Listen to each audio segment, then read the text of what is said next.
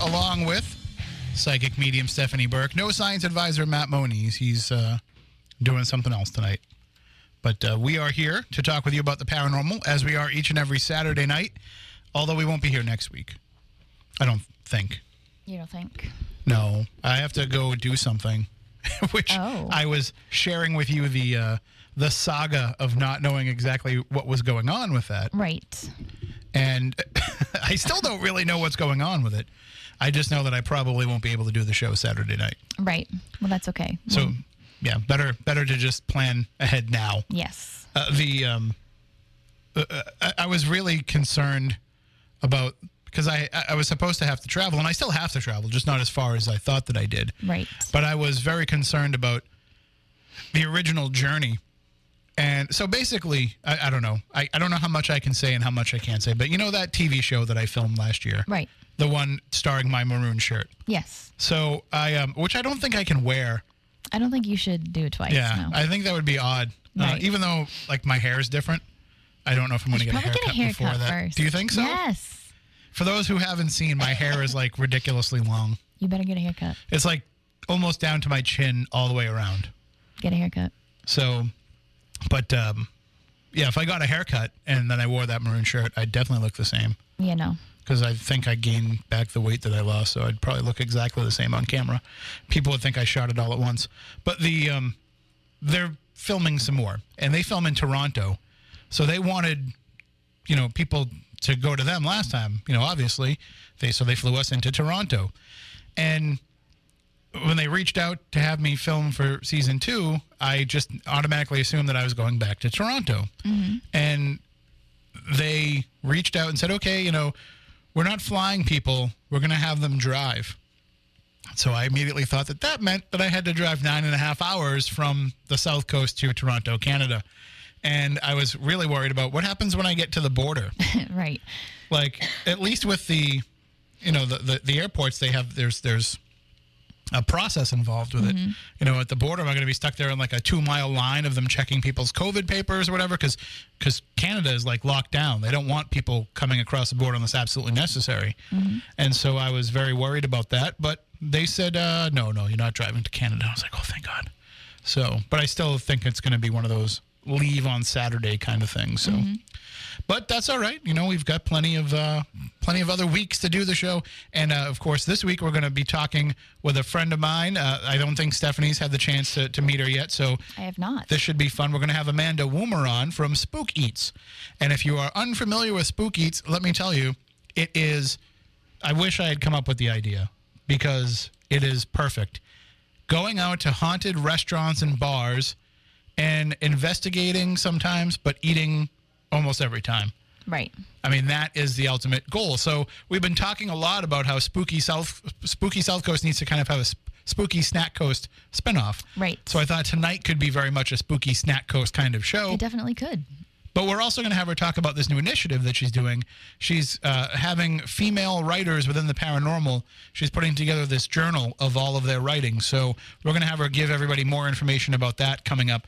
Uh, I don't, I, you know, I hate to start off the show on uh, a, a down note, but uh, I do have to let the audience know that we did have a past guest who passed away uh, yesterday. Uh, the news came out two days ago, I think. So it was probably two days ago that it happened. Uh, but she'd been sick for a little while with COVID 19. Uh, Angelia Joyner, who years ago, uh, January 2008, was the Stephenville, Texas UFO sighting. And it made the news all over the country, kind of all over the world. It was one of the big UFO sightings of, of this century. And Angelia Joyner was the local reporter who covered that case. And from there, she kind of became a UFO investigator, a UFO journalist. So you know, I think a lot of people recognize her name from ufology now, but it was actually kind of that case that really got her. Uh, if I remember right, she had an interest in it anyway, but it was you know that covering that case that really kind of uh, got her going. So, uh, but uh, she had been sick for a while. Her husband actually passed away from COVID the same, yeah, the day before she passed away. So, um, so very sad, and uh, and our condolences and thoughts go out to her friends and family, and uh, and certainly, you know, if you want to listen to that previous episode, uh, you can get that from the Spooky South Coast podcast feed. So you just have to go back to 2008. Sometimes our um, podcast feed doesn't go back. It probably won't go back that far. So I'll have to look and see if I can find it and maybe re-release it because the feeds only pull like the most recent 300 episodes, and so some of our older episodes get lost in the shuffle. But we're working on a plan for Midnight FM at some point. Uh, hopefully, sometime this year we'll be able to launch it where we'll be able to have some of those classic shows available for people. Uh, right now, it's you know, it's kind of I, I didn't really think forth. I didn't think uh, you know, kind of toward the future Yeah. when we started doing the show about how to save all the shows. So because you didn't think you'd still be here 15 years later. I certainly didn't. I do have I do have DVD ROMs of the show uh, up to a certain point, and then at a certain point I stopped doing that. And I was like, whatever, they're on the internet. We'll be able to find them forever. And then there was that brief time that our podcast server shut down, Right. and you couldn't access any of the episodes. And I was like, God damn, what if we lost them all? But then they came back online. But then, you know, so we're working on kind of building an archive to make sure that we never lose them again, uh, never run the risk of losing them. Because some of them were actually pretty good. Right. yeah. They're very Out of interesting. 620 whatever shows, mm-hmm. maybe like four or five of them are ones that we'd actually want to keep. Right. So I have a feeling that tonight's will certainly be one of those shows as well. And uh, speaking of shows, as we are broadcasting here on WBSM right now, Kindred Spirits is on the Travel Channel uh, with the brand new episode. What's it called? It's called Zombie Boy. I think so. So, but it's about the um, the Oliver Estate in Middleborough, which we've done numerous investigations there. Uh, Christy Parrish, who you've heard very often here on Spooky South Coast, uh, she is the person who runs all the paranormal things that go on there. A lot of our friends work there as as uh, volunteers for some of the different paranormal events that they do there, and it's a place that not right now because things are weird and, and strange but it's a place that you know anybody that's listening to us on the radio although we're not on the radio because the pay, the, the um, tampa bay game is on so Right. we we are on we're on the wbsm stream and on the midnight fm stream but anybody that's in our local area can go there and and they have tours and different things that they do there and i actually did a live broadcast there of midnight society and I think we could do that again for Spooky South Coast, you know, somewhere down the line.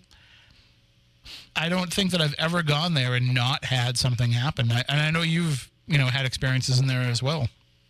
I have definitely had experiences. So I've been able to do a blind walkthrough during, um, I want to say the fall of like maybe two or three years ago.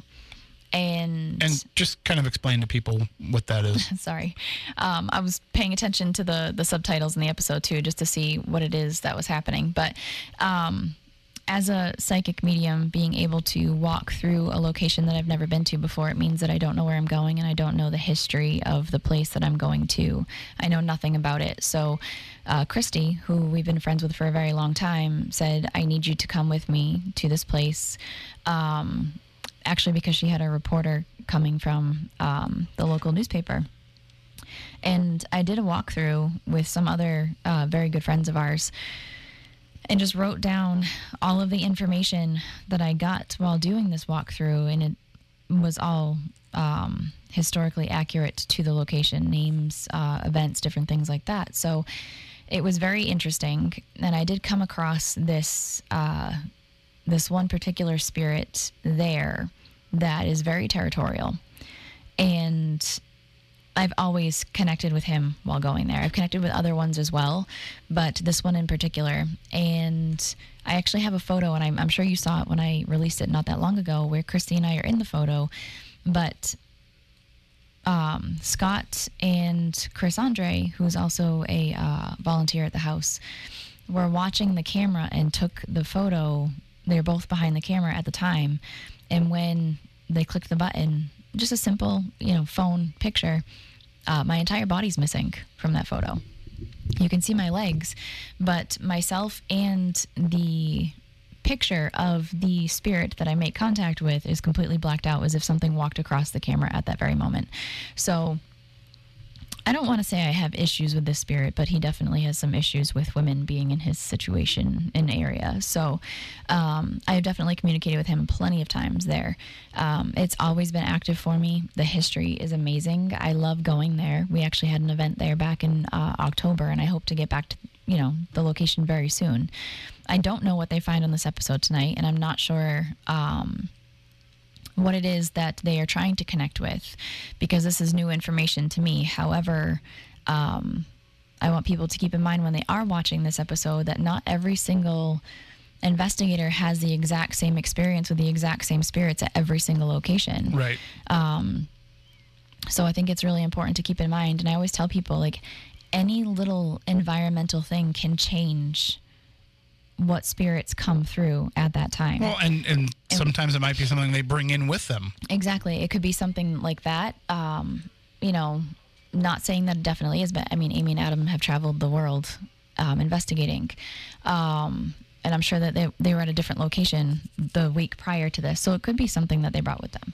Uh, not saying that it is, but um, I think you and I, just because I can use us as an example, we've investigated plenty of times at the same location over and over again, and we've gotten different results every time. Sometimes we've gotten the same results. It could depend on the moon phase at the time, it could depend on the weather, it could depend on the time of year. I always use the example of the Mount Washington Hotel. Uh, the princess that owned the hotel lived in the hotel for half the year and the other half in France. And she is more easily accessible to speak to during the time of the year that she lived in the hotel.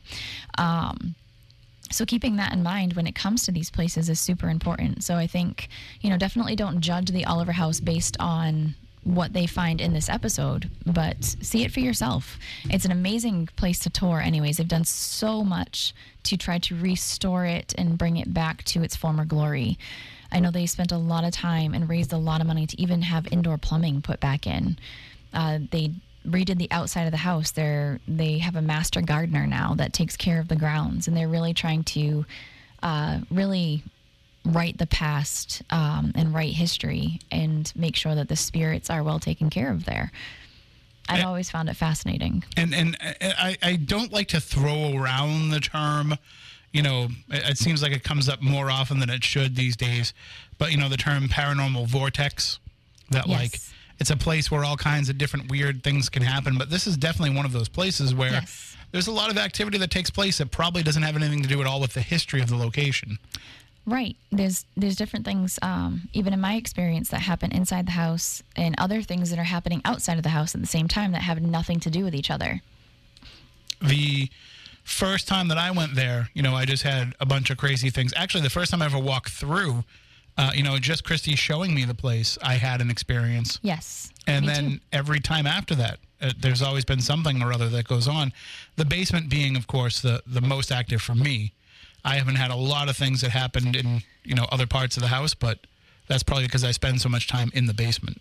You definitely do, but I feel like you're a basement kind of guy. I am. Like yeah. everywhere we go, you're like, "Yep, fine, I'll be in the basement, not a big deal." well, we do a lot of events in warm weather. right. and it's like going to the place that's going to be the coolest for the night. So So definitely the basement for sure in this place. I I don't like spending time in that basement. I just don't like it, but um, it's also hard for me to breathe down there because it's a dirt floor. So I uh, I definitely like the other parts of the house more. But I've had plenty of experiences in the sitting room, the front room. Mhm. So, uh, but I've done a lot of things in that room too. I've done seances. I've done just walkthroughs, investigations. So it's very interesting. I've connected with children in that house. I've connected with uh, different generations of different families that have lived in the home. So, and and I, I- if people are wondering, you know, like how much the paranormal has helped a place like this, go back and watch the episode of Paranormal Lockdown yes, that was filmed there. And then run that back to back with the Kindred Spirits episode and just look at how much the place has changed. And that is almost directly related to the paranormal. I know they do other things there. You know, people very will have little compared to the paranormal, though. Right. It's not nearly as frequent. I mean, they'll have like, you know, garden party things and things like that, but those are kind of like, you Once know, in a while, Yeah, yeah. and and and those are kind of more big events. The paranormal stuff is happening on a nightly basis. Uh, when they're really going, you know, every weekend they've got something going on. right prior to COVID for sure. And Christy really is the type of person that pours her heart and soul into anything that she does. That's just who she is. And watching her take over the management of the paranormal aspect of this house and uh, just really be involved in the care and the time and the effort that she has put into restoring this home, taking care of the spirits, making them feel comfortable with everything that's gone on. You know, it's definitely not one of those places where, and we've seen it plenty, where somebody buys a home that's haunted or a location or even gets to be in charge of a haunted location and they just pump people in over and over and over again and Right. pocket the money. She doesn't pocket anything. What she does is she gives it right back to the town and the town put, pours it directly into the home. And I remember walking into that place. I think it was right after the paranormal lockdown episode had aired. Um, Nick had an event at this house along with a couple other places in the town, and there's a porta potty outside. Yep. Like that was the only means of being able to go to the bathroom, and it was a really hot day, uh, so nobody wants to go into a porta potty in the middle of summertime. But they've done so much to make this place just beautiful again. And That was aggravating, though. What I just saw on the screen. What was it? Uh, they were just sitting at the table, Amy and Adam. Yeah. But they had a candle under like the hurricane lamp glass, and it was crooked. Oh no! Like, how did somebody not notice I was crooked and just straighten it out before Yeah. they shot? Uh, or you know, maybe a ghost tipped it over. Who knows? you never know? But one one of the things that you know we talked a lot about some of the behind the scenes stuff when we did the Midnight Society episode because we had people from the town uh, with us, and you know there's a lot of drama that happens when you know historical societies own places. Right. So you can only imagine how much more that can be amplified when the location is owned by the town. Correct. And that's the case with the Oliver estate. So there they have to deal with politics Oh, more than anything else. so much so. And honest to God, they originally purchased this home. The town purchased it. Um, it was falling apart. The town purchased it, and they were going to level it. They were just going to get rid of it completely. And a few people fought for them to keep it, and Christy took over trying to raise money to restore it. And they've done so much. It's it's just amazing. And uh, you know, if, if people are not able to watch it, you know, maybe they don't have cable, maybe they don't have Travel Channel, I don't know, but uh, it, it will be on the the app. That's what they're doing now with all of their programming, all their paranormal programming. So I signed up for it last week for the free trial. I'll be honest with you, I'm probably not going to keep it just because I don't have a lot of time to watch stuff. Right. But there's um you know there I, I went through it all last week and I was going through how much they have and they do have a lot. There's They a, do. There's a lot of par- it's not everything, but I'm sure that part of that is that they will just keep adding stuff on as more and more, you know, like the way Netflix brings stuff in. Yes. I would think that they're probably not going to remove stuff like Netflix does. They're not going to cycle through because it's all stuff they own the rights to Correct. but I think they're going to kind of slowly build. So, as I said when, when you know when it came out, it doesn't have you know, for example, it doesn't have Ghost Stalkers. Right. But I would think that there's probably a chance to have that on, and it could be some sort of you know rebroadcast deal that needs to be mm-hmm. re-signed or whatever, and all that kind of stuff. But you know, it does have a lot of the paranormal programming that people like to watch. So if you you know if you're looking for something that will give you that type of content at four ninety nine a month, you know that's not a bad deal. I think it's four ninety nine for the basic and then six ninety nine for the ad free. So I actually went through and I was watching all the old like ghost asylums and seeing like which ones did I get credit on because uh, none of those were on my IMDb page because they, they didn't silly. they didn't put me in at that level which they're supposed to but they didn't. Right. So, but anyway, that's I might I might hire one of those IMDb people, the people that are really good at it, Yeah. and being like, you know, here's fifty bucks, just fix my IMDb page. I don't even know how those work. People ask me all the time, like, why don't you have one? I'm like, because I don't get it. Yeah, I mean, you can go and do it yourself, but it's better if the production does it. Right. And some of them do it, and some of them did it wrong, and so you Yeah. know, so it's it's all weird. but uh, yeah, it's it's certainly a place that you know we'll be back to again and again. You know, once we can go and run events there, we will. And Yeah. you know, we get the chance to go there all the time anyway. You know, even when there's not an event happening. Uh, but it's it's certainly a place worth going and checking out, even if you're not into the paranormal and you're just into history, because they've done such a fantastic job restoring it, and you know, whoever brings you through knows so much about the history Yes. that you're going to get the real story and you're going to get the the truth behind you know Ben Franklin being there and the truth around the Olivers being you know loyal to the crown and all that stuff and then the Sprout family and everything that's involved with that house.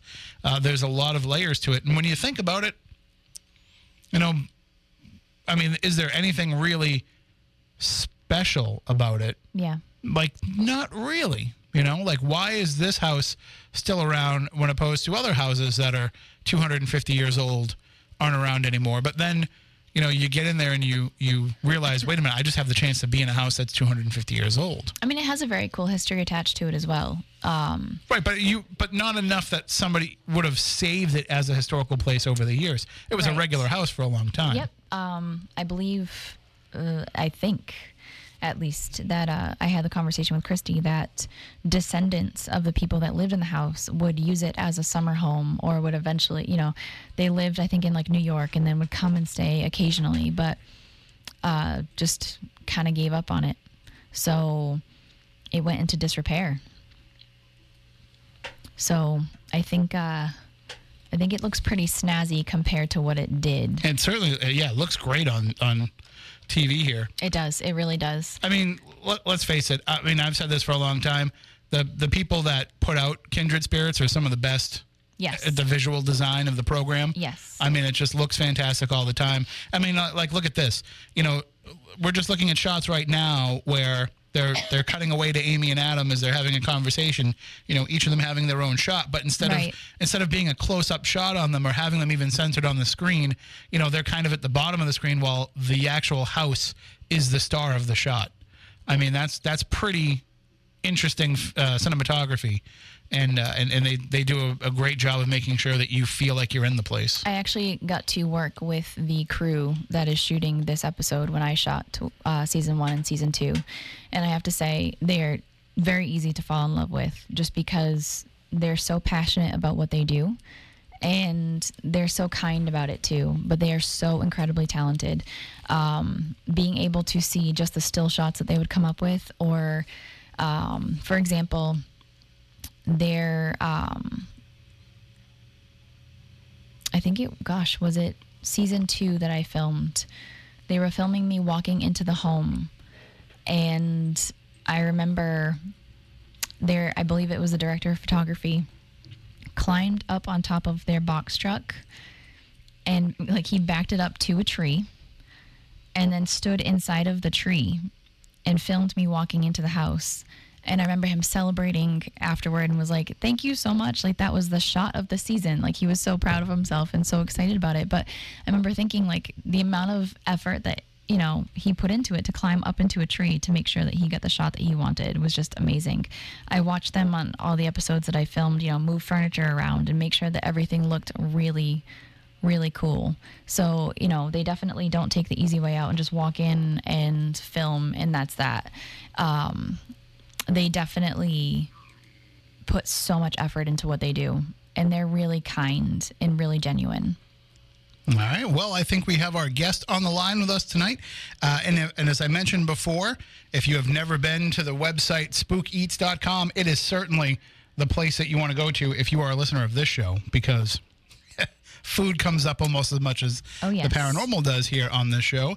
And I've gotten to know her a little bit through in- interviewing her a couple of times on uh, my other programs.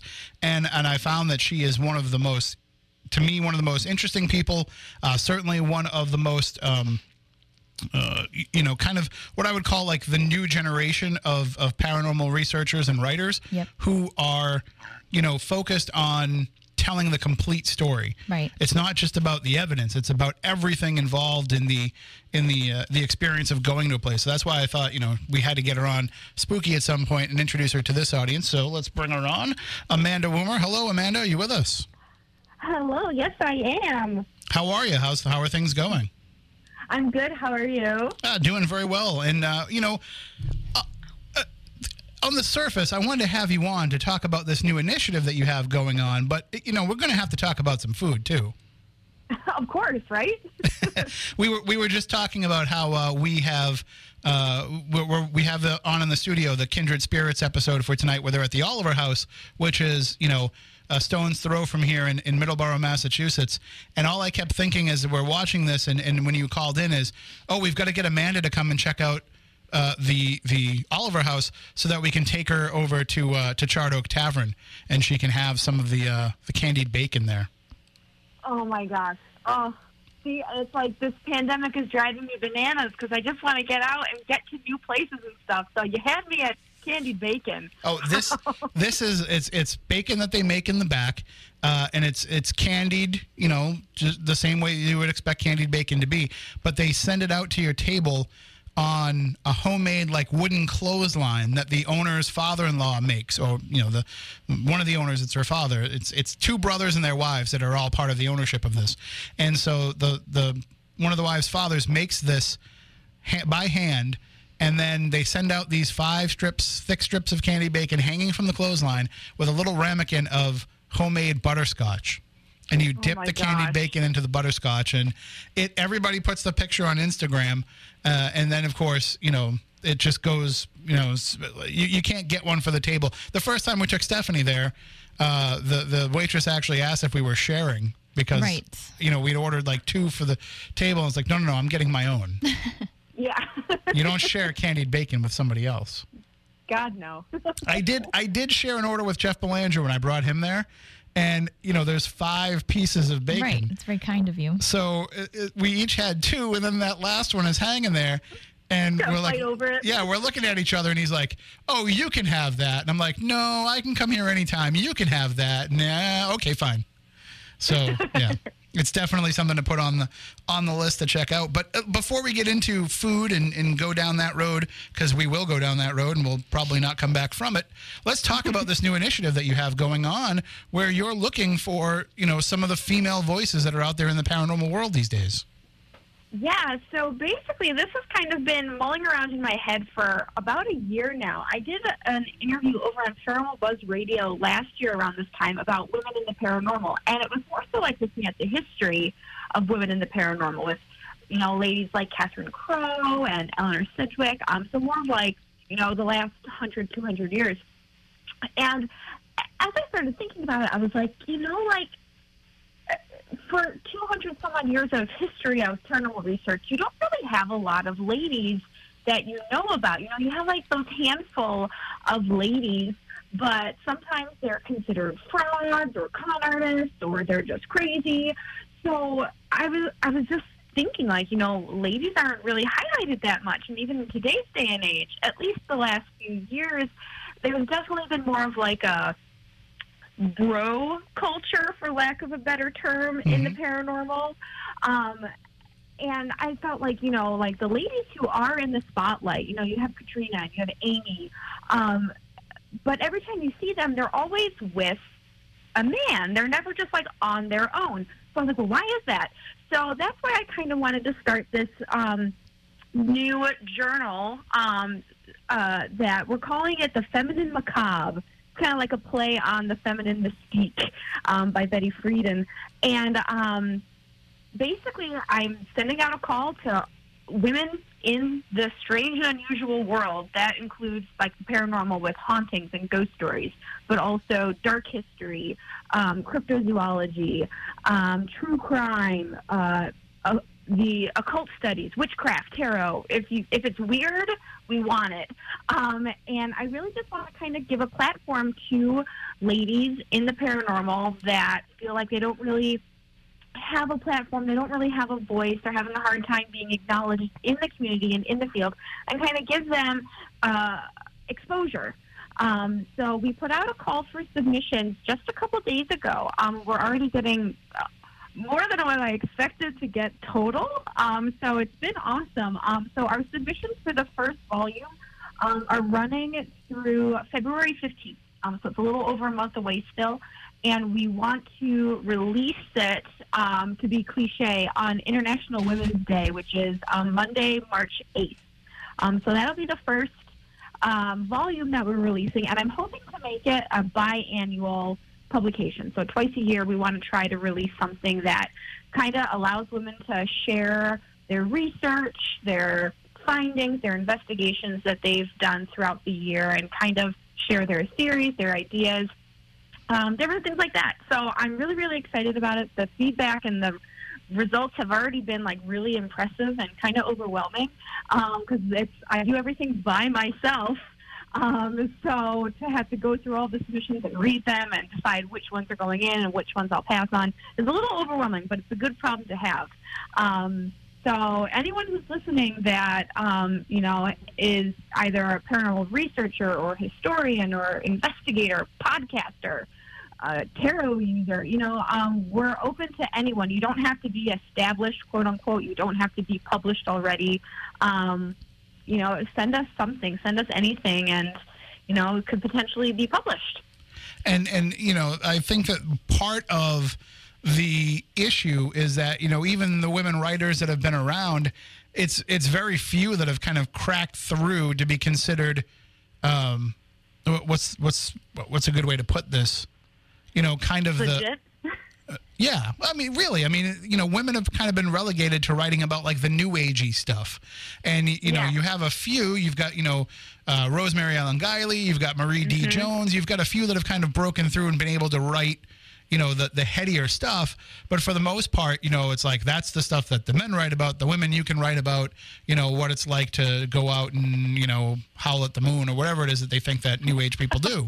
like it, it just seems to be that there's always been a little bit of uh, and I, I don't know if it's sexism in, in the publishing world about it or if it's just what women have pitched as books to write, but certainly it comes across as being, you know, that the, the scientific aspect of it is left to the men. Yeah, and, and again, like uh, you kind of like hit it on the head, where it's like the scientific aspect of things and the actual like nitty or the you know like the the gruff uh, investigation aspect of things has been left to the men, while like the hippy dippy, freaky deaky, spiritualistic stuff is left to the women. And uh, you know, I am noticing, at least in the last few years, a major shift in in that where I feel like you know more paranormal investigators are not coming out as women. That's the wrong terminology. But women are kind of you know taking on the title of being a paranormal investigator, whether they have you know a male counterpart or not. Whereas I feel like leading up until now. You know, you've had women in the paranormal. There's no doubt about that. You know, I go to investigations or I host public ghost hunts at certain locations, and nine times out of ten, eh, women outnumber the men. Um, so it's something that I've noticed that like women make up, if not the majority, at least a decent chunk of the paranormal field. But for whatever reason, they're not highlighted, whether it's on TV or in books or or you know considered experts, you know either at paracons or on shows, things like that. And they're just as informed, just as educated, just as experienced. Um, but for whatever reason, um, they're kind of I don't want to say ignored, but kind of if they there's a choice between a, a man or a woman, nine times out of ten it feels like the man will get the part or will get the exposure as opposed to the woman, and it could be that bro culture that you know is still prevalent in some areas where you know it's more entertaining to have a group of macho guys stomping through an abandoned building trying to conquer the demons in there and shouting and being aggressive. That's far more entertaining to watch than maybe you know a lady going in and maybe you know taking a, a softer approach or being more empathetic and and delicate in in the way that they might research or investigate. So I mean that could be another reason too. Um, you know, not to say you know it's black and white. You know, there's so many different styles of investigating and researching. Um, Sure, and it's a yeah. spectrum. Um, but that's just something that like I've I've noticed in recent years, and I just wanted to try to do something to help the women in the field just get their voices out there and, and get their opinions noticed or their theories noticed and again, like I said already, it's been a, you know a great response. Um, so I'm looking forward. I mean, we still have over a month left of submissions for the first volume, so I can't wait. I, I can't wait to see what people come up with. And I know one of the things that comes up a lot is people complain that there's not enough female representation in paranormal television, and that people look at television as a representation of what the paranormal community is like. And part of that is you've got to think so if you look at the numbers, and uh, I'm just going to throw these out off the top of my head, but the most recent Gallup poll that focused on paranormal beliefs, I think it was something like, you know, 60% of people believed in the paranormal, which means 40% didn't, which means that you've got to assume, you know, extrapolate that over 60% of the people are watching these shows because they believe in the paranormal, but 40% are watching it that don't believe in it. And I think part of that is if you're going to watch a show where you don't believe in what's going on and you kind of want to make fun of the people that are doing it and think they're stupid for doing it or whatever, you know, you feel worse about saying it's just a natural inclination. You feel worse about a woman and, and you know picking on a woman for doing it as you do you know a bunch of spiky haired, muscle shirted guys. no, it's true, and it goes. You know, it's both within. I feel like it's both within the paranormal community and without you know, like you said, like if people are watching it and they're going to make fun of people, you know, talking to thin air or thinking that they're seeing a ghost or something, you're more likely and more willing to kind of make fun of a guy, whereas you're you want to almost try to protect um, a woman, or it feels like it feels weird to laugh or make fun of a woman.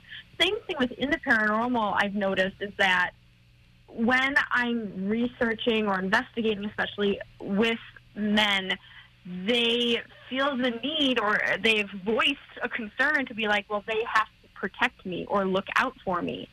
And in my mind, I'm thinking, I'm more afraid of what you could potentially do to me than what anything I would meet in the dark up here, spirit wise, could do to me.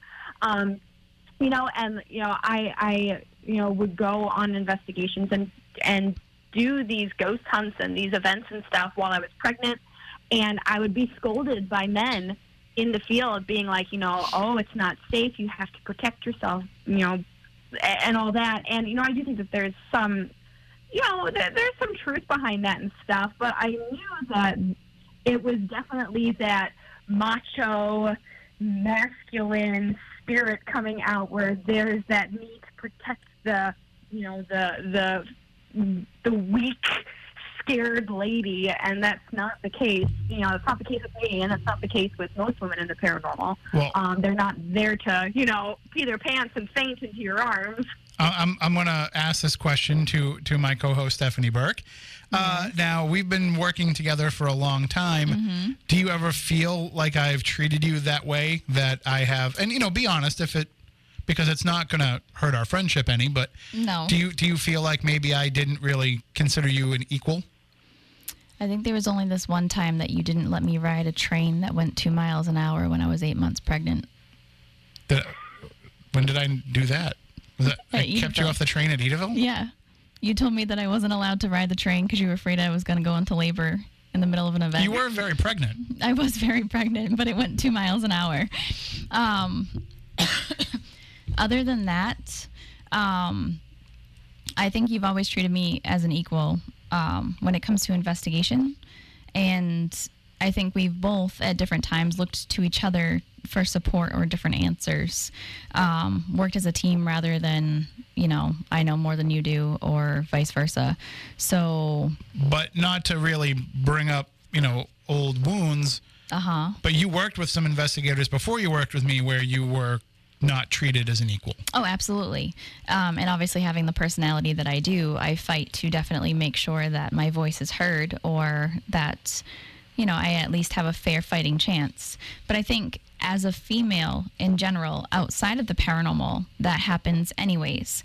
I used to have, I think my, my biggest struggle growing up or, or even in like a workplace or it didn't matter was I have a brain in my head. I'm not just a face. So don't treat me that way and have an intellectual conversation with me or, you know, get to know me, get to understand who I am and where I come from. Um, so I think that's an issue all around uh, with some people, but not everybody. You know, there's relationships out there that are like that. There are friendships out there. There's just, you know, colleagues act that way. Even, you know, walking down the street somebody can treat you that way. Um, but I think vice versa, there's a lot of females out there nowadays that treat men like they're lesser beings too. So That's true. No, I, I, as a man, I can vouch for that. yeah, I think it's like the, the feminism movement has become so much more in the last, like we'll say, decade, and um, the extreme part of that, definitely for sure. I think there's there's fighting for yourself and fighting for your voice and you know being an equal, and then there's definitely extreme on both sides of everything that we could possibly talk about. So And and I know Amanda, I come from you know, I hate to say this now, but I'm like an old man of the paranormal, uh, and so I kind of am more of the the previous generation. You're you're very heavily involved with you know what it was kind of the social media generation of this, the people that are out there and are you know utilizing social social media as a way to network with each other and work together on things and to support each other on things. I see you all the time, you know, supporting uh, various people, men and women, with things that they're working on. Uh, so, do you feel like that generation, that next wave of what is the paranormal, are they working out a lot of these issues that you know the those that come before them have? Are we going to see less misogyny and, and less sexism in the paranormal? You know, I my my hopeful, optimistic nature says yes. Um, I think because uh, you know women are kind of starting to embrace the idea of being investigators and being able to call themselves investigators, and you know, with this use of social media, you know, it's a double-edged sword. Of course, you know, I think with social media, you have the ability to connect with people. No, I think you dropped out a little bit. There you go. oh, sorry. Um, you know, you, you cross paths with people from all around the world that you might never have, you know, connected with before. You know, I've connected with people who are more into cryptids aspect of things, um, or aliens, and like that's not my forte. That's not my specialty. But I'm learning from them, and vice versa. They're not necessarily into ghosts and hauntings, but because they've connected with me, um, they're learning these things too. So I think, in a way, you know, it is great to uh, bond people together. At the same time, I think there is also that competition that who has the most likes, who has the most follows, you know, who looks the best of the best. Um, so, you know, I think it can create an unnecessary competition between men and women. Um, but I'm hopeful that it will continue to bridge the gaps at, at, between people and the different aspects of the paranormal field um, to the point where, you know, I think to reach out to one another to learn, um, to always be able to ask questions of each other and not be made to feel lesser or foolish for asking questions. Um, you know, I think in a way it almost makes experts of everyone, which is not like you, you you always hear the expression like you know an armchair expert or an armchair researcher, which is a terrible thing. Um, but you also have people who do so much research and so much work that without social media they wouldn't have that platform. So, you know, you're able to really connect with people and learn from them, and everyone's kind of on an even playing field. Um, everyone's an expert, quote unquote, in their own field, even if that field is just a specific building or a specific cryptid or a specific piece of history. Um, so I'm very hopeful with social media and kind of leveling the playing field between men and women. And I think in the next, you know, 10, 15 years, um, with even the next generation coming up, that it won't be an issue at all. Yeah, see, I, I made the mistake of thinking that because it's not the people that I came into this with that were influenced by what they were seeing on television, that it was a better thing because, you know, they're more networked on social media. And so I completely didn't even think about the idea of it being a competition for likes and followers, which now that you mention that, yeah, I have seen that be, you know, a pretty serious issue and a, a pretty, it, it's probably just as divisive for people as, you know, this person got it on TV and I didn't. Mm-hmm. So- Absolutely. I mean, I've I've noticed it like where like I've gotten hate for like a certain number of followers, and uh, and it's just like, uh, what do you say to it? You're like, I'm sorry, but these people are, you know, have more followers than I do. Which just because you have more followers doesn't mean they're actually involved followers. You know, it's. I always tell people like you never take anything personally. You could have the smallest following, quote unquote, on on social media, but if they're active and avid fans and followers and, and actually participating in your work, then that's so much more meaningful than to have tens of thousands of followers that don't interact with you at all and don't bounce ideas off of you and you don't learn from each other and grow. So it's a, shame. I catch myself doing it though, a hundred percent. You know, you look at people who started around the same time as you and you see that they have, you know, triple the number of followers as you and you wonder, you know, what am I doing wrong? You know, I, I slip into it too, admittedly. Um, and it's one of those things where I think we have to kind of like check ourselves. You know, it's, you know, social media can be a great thing, but it can also be kind of a curse. Um, so you have to really take, take it with a grain of salt for sure. Yeah, I mean that, that's one question that I've had somebody literally ask me, like, what's the best way for me to, you know, purchase more followers for myself on social media? How can I purchase them. right? And, and I was like, you know, the people, if you're trying to get the whoever it is that you're trying to get the attention of, they care more about the content than they care about the number of people that are following that content. So just create good content if you want to be a content creator. You know, don't don't get bogged down in you know how many people are seeing it because hey, there's people that have you know 52 Instagram followers or 10 followers on TikTok that have something that goes viral, and then all of a sudden everybody's checking it out what they do. But y- you do this by building up a resume of good work, not by getting the attention of everybody. You know, coming out of the gate. Yeah, it's got to be quality and not quantity. Mm-hmm. So, just um, so that we make sure we get all the information out here before the first. By the way, I don't think I told you. We'll take a break coming up in five minutes for the network news, and then we'll come back after that and talk some more. Uh, but the in the final few moments here, so you're looking for women that want to write about. You know anything associated with this: ghosts, folklore, the occult, dark history, investigations, research, women in the field, anything like that. Um, there are some requirements, though, uh, for you know some guidelines for the submissions. Yes. Um, so basically, all the information is on my website. If people go to spookeats.com, um, it's the very first um, post that's right there on the homepage. Um, but basically, a quick rundown of the guidelines. Um, basically, it should be approximately a thousand words minimum. It can be a little less if you have to. Um, no more than ten thousand words. Um, anything to do with the paranormal. I know it's a very broad topic. You have to identify as female. Um, I do. I did have one woman, or I'm sorry, one individual who um, uh, considers themselves as non-binary. Ask if they could be a part of it, um, and I did say yes. So if you identify as non-binary, you're absolutely more than welcome to also um, submit something. Um, all submissions should be sent to spookeats at gmail.com, um, and they're due February 15th.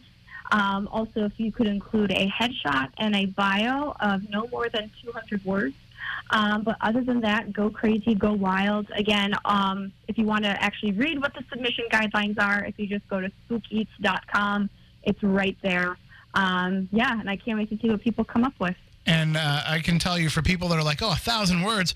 Oh, I don't know if I can come up with a thousand words. I've read some of the Facebook posts that a lot of you out there put out, and you've written a thousand words in your Facebook post.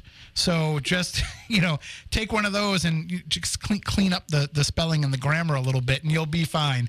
Uh, but that that is, you know, it's really not it's like your average like newspaper article is about 800 to 850 words so think about it that way you know you're just writing a little bit more uh, than than what you would read in a newspaper article but i did see the maximum was 10000 words i'm like that's like a third of a book so you know i don't And know no one has done that yeah yet. i don't think a lot of people should be writing that long Yeah.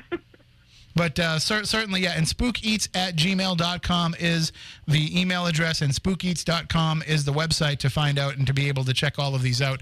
So, I, I mean, I think a lot of the people in this audience will want to submit things. I was talking to somebody earlier, and I know she's going to send something over. So, I think, uh, you know, you're going to get some really great submissions, not only for, you know, this first one, but for putting this out biannually going forward.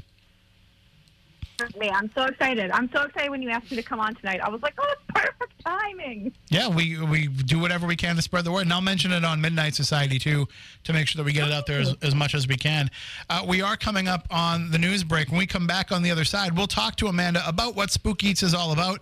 I think a lot of you out there are going to find this to be a very very cool thing, and uh, certainly something that you're going to want to check out for yourself. We'll talk about some of the books that she's written, the experiences that she's had, but of course the important thing is we'll talk about snacks, the foods that you need to bring on an investigation. We talked about this a little bit on Midnight Society, but I now that I've got Stephanie involved in the conversation, she is like my my snack partner. Yes. So she's the one who either determines, you know, brings the snacks of what goes on, or tells me what to get. Uh, you know, we do a pretty good job of. Uh, of It's a tag team effort. yeah. So uh, we'll we'll have a lot of fun talking about that. So for everybody out there, don't go away. We'll be taking a break for the news. We'll be back in just a few minutes. Uh, we'll also take your phone calls 508-996-0500. Back with more spooky South Coast in just a few here on WBSM. Are you intrigued by paranormal talk radio? You'll love the new paranormal radio app from TalkStream Live. You'll find a great selection of talk shows covering UFOs, ghosts, strange phenomena, and much more. Download the paranormal radio app now and start listening to the very best in paranormal talk entertainment. The paranormal radio app, free in Google Play and the iOS App Store.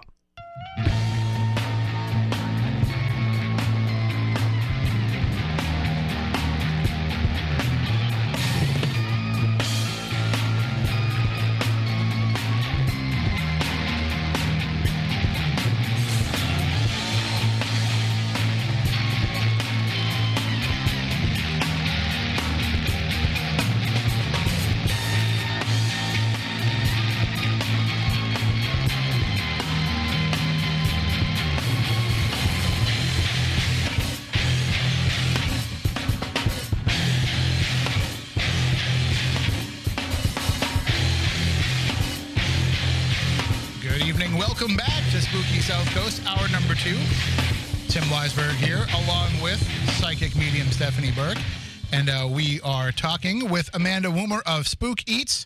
And uh, again, if you've never been to the website spookeats.com, I highly recommend going there. And uh, you can. I was shoving tacos in my mouth during the uh, during the news break. See, that's part of you know the charm about doing this show is we want to eat dinner before we start doing the show. I didn't press the button. You didn't. No, so we want to eat dinner before we start doing the show, and then by the time the show is over, we're like, oh, it's time to get a midnight snack. So Taco Bell is a big part of our spooky South Coast life. I don't know if it would be part of our investigation life, though. You've you've gotten Taco Bell before an investigation, right? Oh, you know what? I don't know if I can confirm nor deny that. I must have at some point. I mean, I would imagine that I would have eaten Taco Bell before an investigation at some time in my life, but usually it's like pizza or McDonald's or Was it, was it Taco Bell that you had before Fort Adams, or was that no, Papa we had Papa Gino's. okay? Because I had to go pick it up. Oh, right. No, that's we we had pizza for everybody. Yeah. So, um, yeah, I don't know if I had Taco Bell or not. Well, I think You I would probably I would know if you had Taco Bell or not. No. Girls don't get gassed, Tim. No, uh, they but don't. but that is you know one of the the big questions is you know what to eat on an investigation. Our guest Amanda Woomer, she actually gets to eat as part of her investigations because she gets to go to all these really cool. Uh, you know, haunted bars, haunted restaurants, and and uh, give everybody an idea, Amanda, of how you came up with the idea for Spook Eats. Oh gosh. Um, so basically, I've always been interested in the paranormal. Um, I had an experience when I was a little girl, um, like so many investigators, I think. Um, and so I had like that innocent curiosity over the years where I would, you know, go on little ghost hunts and stuff and investigate. Um, but then in um, 2015, my younger brother passed away. And that was kind of the turning point in my paranormal journey where I decided that I really wanted to do something in the paranormal that would make it readily accessible to your average everyday person. Um, basically, I in my grief, I turned to the paranormal to try to find answers about life after death. And while I was doing that, I figured, you know, obviously I'm not the only person that's ever lost a loved one, and then wondered, you know, what comes next. But I found that so many haunted locations are very difficult to get into, very difficult to access, very expensive. Um, so your average everyday person generally isn't able to, to get into them. So that's when I kind of turned to the haunted restaurants, and the bars, and the hotels, and the haunted hospitality, where these locations they're already open to the general public, and they want you to come and visit them. And you know, nine times out of ten, they have great history, great food. They've got heat and electricity and plumbing, so it's a far more enjoyable experience um, than some of these places that you know you might see on TV or the infamous places that you hear about. Um, so that was kind of why I wanted to start Spook Eats was to really kind of create kind of a roadmap or a you know a guide to places that your average everyday person could visit. Um, and for the price of a beer or an appetizer or an overnight stay, you could potentially have a paranormal experience. There's probably enough, you know, places just here in New England where we are that we could keep you busy forever. But I know, you know, you focus heavily on the the Western New York area where you live. Uh, but you do get the chance to come out this way. You've you've been to Salem and you've been to some other places out here, so you know you understand that New England has the best ghosts and the best food. Of course. there's there's actually there's um there's a restaurant in Rhode Island that we wrote about on one of the the radio stations here where I work, Fun 107, that is a um, it's a pizza place. Uh, you know, not like a you know, not like you go in there and you go to the counter and you order your pizza. It's a restaurant that's kind of known for its pizza though, and uh, and they have ghosts and they've started doing stuff with that. We have you know some of the old haunted taverns around here. Uh, we have uh, you know, even some of our bars. Uh, you know, Stephanie's been in some of those. Not that she has a, a problem, but she used No. to work in them. Uh, you know, there's there's so many there's so many places that have the potential for hauntings that uh, it, you know it, it seems like it's just a natural fit that ghosts go uh, and are drawn to or, or at least will continue to manifest in places where people go out and and have fun and they go out and they spend time with loved ones and spend good energy at some of these places Oh, absolutely. I I have uh, doing an interview with uh, some show. I can't remember what it was, but I, I was basically advocating for the idea that you know, of course, these locations would be haunted and just as haunted as the kind of doom and gloom places you hear about. You know, you always hear about the jails or the asylums or the orphanages or the hospitals, and of course, those places are haunted. There's no doubt about that. There's no arguing with that. But the restaurants and the bars and the taverns and the pubs, these are places that people loved being. They had a good time. And in some cases, you know, there's a, a, a restaurant in my hometown here in Buffalo that was the last place that a bunch of soldiers kind of wined and dined before they went off to battle in the War of 1812. And a lot of people think that their spirits returned to the last place that they had a good time. Um, so instead of kind of haunting, you know, the place where they died, um, they returned to a happier moment in, you know, their lifetime. Um, so I'm always an advocate of these places being haunting or haunted. You know, you have like that negative energy in those hotel, not hotels, um, hospitals and orphanages. You know, that is you know very potent, but you know, positive energy can be just as strong and far more enjoyable to experience. So again, if you have a choice between going to you know an abandoned building with no heat and electricity or plumbing, or you know, a, a, a pub that has, you know, 200 years of history or 300 years of history and it's got a bathroom and food, um, you know, and you could potentially experience just as potent a haunting. Um, it could be an actually more enjoyable haunting and a more enjoyable experience altogether.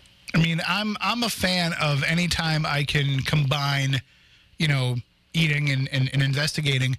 And I, I think I might have told you this before, but one of my favorite places uh, is up in Winchendon, Massachusetts. The Historical Society there owns two historic mansions right across the street from each other. And one of them recently, you know, they they redid part of it to turn it into an ice cream shop, and we get to have ice cream before we investigate. That's awesome. I mean.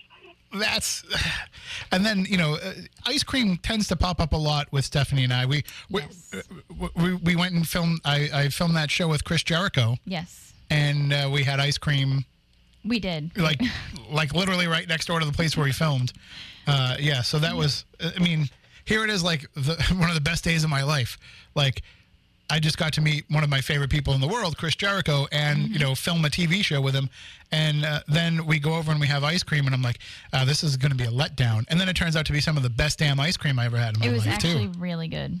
So, I, I mean, not every place can provide ice cream, but when they can, I was all saying better. ice cream is far safer, I feel, than Taco Bell. Taco Bell is a gamble.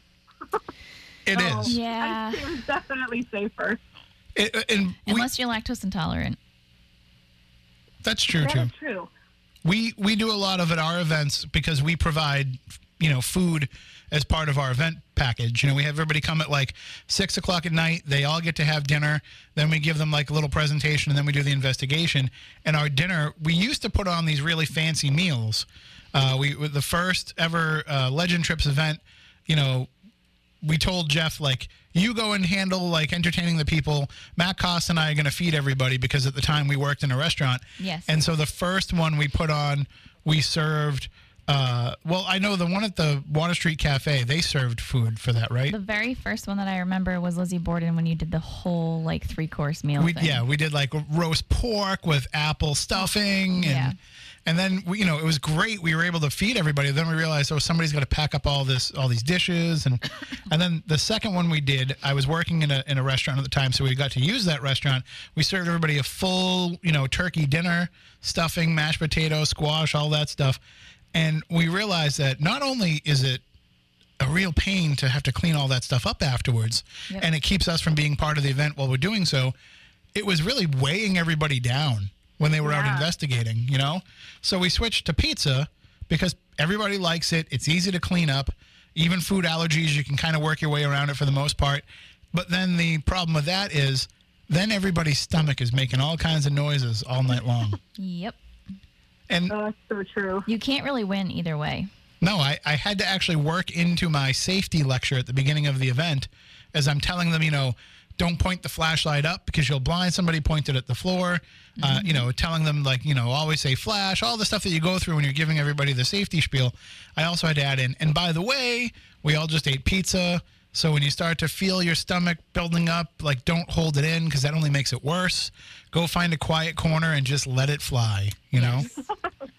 and and- so far you know everybody laughs at it but then you always see that person just disappear by themselves for a couple seconds and then they come back and you're like okay i know what you were doing so thank you for leaving the room uh, but So awkward. it is it is hard though because you know you're gonna be in a situation where you're sitting there in the dark trying to record phantom sounds and everybody's going to be hyper aware of every single sound that's going to happen so you you know you have to take that into account before you sit and eat your dinner before you investigate Oh, it's so true. Like my first public hunt that I I hosted, we did pizza beforehand too. And in my head, I was like, "Oh my gosh, I'm never doing this again." For whatever reason, everyone had like greasy fingers afterwards, so they're dropping their flashlights and dropping their equipment. And I was like, "What is going on?" Then, like, we're trying to, you know, have like an EVP session. We're asking questions. Everyone's being quiet, and you just hear these stomach gurgles, and you're like, "Oh my gosh, this is a nightmare. I'm never gonna host one of these ever again." So luckily, I've gotten over that now. But it's just, oh gosh, it's so true. As you're talking about this, I was like, oh my gosh, yes, I'm like having like PTSD right now, remembering, oh, the stomach gurgles and the coughs and the clearing of the throat, and you're just like, how is this possible? Like you're trying to do this recording, and it's just not working. yeah i i always try to bring along some things to help out with that you know the dollar store is my best friend when i'm planning an event because i'll have cough drops you know we'll we'll have uh, like a hard candy if somebody needs that uh, and i always buy stephanie laughed when she first saw it in the bag but i always buy anti-gas you know definitely do. it's it's worth So getting weird. you know 12 pills for a dollar because you know, 12 people might come up and be like, hey, you know what? I'll take one of those. Yeah. So gross. You know, and, and, and no shame in it if you need it. I'd rather that you took it and, and felt better about yourself during the investigation than, you know, had to be worried about that and, and caused yourself more anxiety. Uh, now, I, I want to talk to you about some of the places that you've gone and some of the, the, the meals that you've got to have, but I, I can never hear enough about the Death Seat Burger. So tell tell us about that. Yes. So it is still my favorite favorite place I've ever been. Um, it is uh, the Death Seat Burger is at the Old Canal Inn in Nutley, New Jersey. Um, that's about 40 minutes south of Manhattan. Um, and basically, the story behind this fabulous dish is um, that there is a bar stool at the Old Canal Inn that is supposedly cursed. Um, so if you supposedly if you sit in this chair, you will die of a heart attack while sitting in it. Um, there are actually four confirmed deaths um, surrounding this chair um, by heart attack. Um, and instead of trying to like hide the fact that this has happened, um, the owners have actually totally, you know, they have cashed in on it, which I I eat that up. I love it. Um, the bar stool is still there. It is chained off now, so you can't sit in it. Um, but they have gone and they've created the Death Seat Burger. So basically, this monstrosity is a burger that has mashed potatoes, jalapenos, and cheddar cheese on top. The whole thing is beer battered and deep fried. Um, it is ridiculous. Um, and I always joke saying that if you don't die of a heart attack from sitting in the death seat, you will likely die of a heart attack by eating the death seat burger. I, I just showed Stephanie the photo of it. It looks rough. It it really is, uh, and and I mean, as as bad as it looks, and I'm I, I can I can kind of feel it in my mouth and in my stomach as I'm looking at the photo, but I still want to try it. It's and let me tell you, like I am not like a crazy combinations type of eater. Like I'm that neurotic person that like my meat is on one side of the plate, my potatoes are on another, and my vegetables are on the other, and like they do not mix. So I was like hard pressed to try this because I'm like mashed potatoes on a burger. That's disgusting. But I I split the burger with my mother, and it was amazing. Like I was, I was very hard pressed to be impressed with it, and I absolutely loved it. I ate my whole portion of it. I don't know if I would have been able to eat the whole thing, um, but it was take the leap of faith and try it. It's so good, and the fact that they created this burger based off of their kind of ghost story, haunting, cursed history, I just think it's the coolest thing because you usually find cocktails that are inspired by the ghost stories. You don't usually find an entree. So I, I for, for the pun, I'll say I, I eat that up. I love it. Well, and and when you go and you go to these places, they you know when they do have uh, an item that has the story and the history associated with it, you you can't not get that. You know, like you, you if you go to a place and it's like their ghost is you know the ghost of John Doe, and you get there and they're like we have the John Doe burger. Like yes, of course I'm having that. Absolutely. But you know then the the downside of it too is if you're traveling to some of these places, you got to think about oh the ride home. Now, what what is probably you know if you said that that's you know one of your favorite places to go, what would you say is one of your least favorite? Oh gosh. Uh, well, oh gosh, I hate. Uh, okay. Um, for me, I would say the most disappointing place. I've had one place, one location I went to that I didn't enjoy, but it was because of the people, not the food. There was nothing against the food. It was absolutely great. Um, the people there were just very much against the whole paranormal aspect of things. Um, and for me, that was disappointing. Um, it's in my hometown. Um, I'll name it. They're not listening. Um, it's Hotel Henry um, in Buffalo, New York, and it is inside the former Buffalo State Asylum. Um, so it has that very dark history. It's a former insane asylum, and um, they have repurposed it into a gorgeous hotel and um, kind of upscale restaurant. And when I uh, reached out to them before visiting. Um, you know, I kind of did my usual spiel. Um, you know, I like to visit haunted restaurants. You know, are there any special dishes that you would recommend? Any bits of history? All that. And I just kind of got, I don't want to say they scolded me, but I definitely got a lecture on how they do not, um, you know, want anything paranormal. They don't like to acknowledge anything paranormal. Paranormal investigators are not welcome. Um, and how the paranormal community adds to the stigma against mental illness. And at first, I was so offended. I was like, "Oh my gosh!" Like, I, all I asked was for a food recommendation. Like, calm down. But then I actually started thinking about it and and their feeling on the matter of how we add to the stigma of mental illness. And and my initial reaction was, "No, we don't." Paranormal investigators and especially psychic mediums, you know, they're so empathetic and so in tune with people's emotions and thoughts and feelings that I, I feel like they're some of the most accepting people. You know, we're not adding to the stigma of mental illness. If anything, it, it's you know trying to help.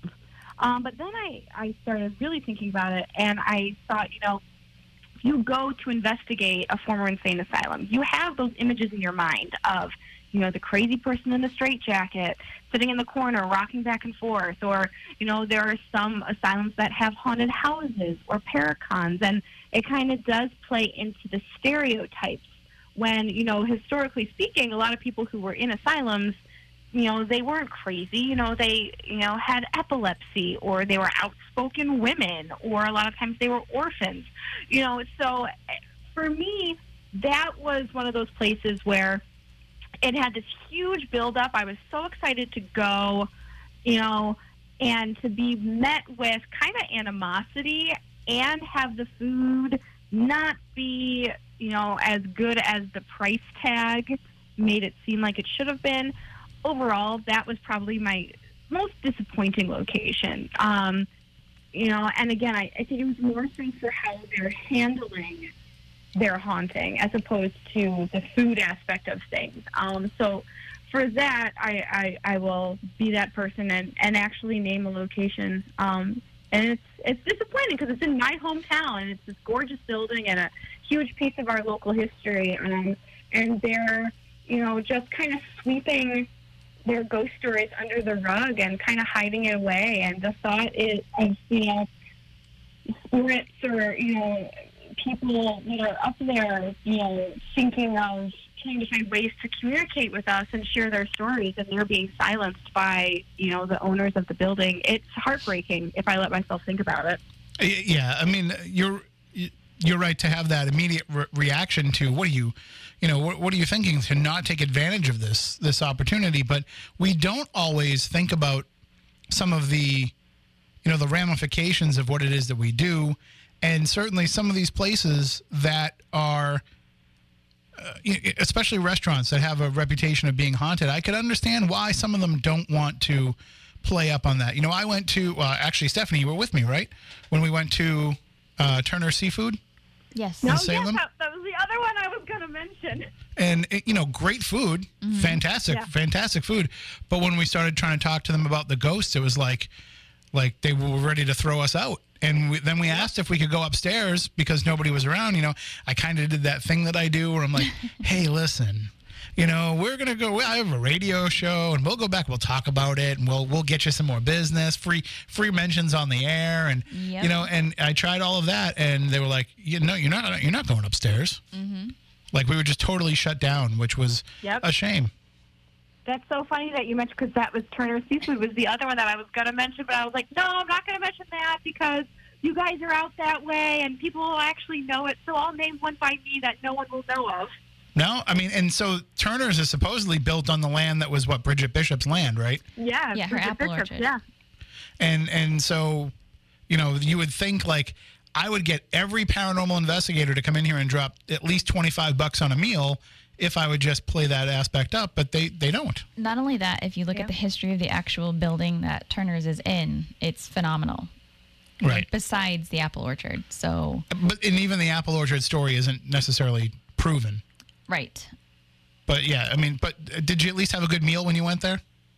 Oh yeah, I always say like people have to go there. You have to get the lobster bisque because you're in Salem and the ocean is literally right there. So you have to get a lobster bisque, and then they have a cocktail there called Bridget's. I think it's called just Bridget's Orchard, um, and I always describe it as a big kid's apple cider.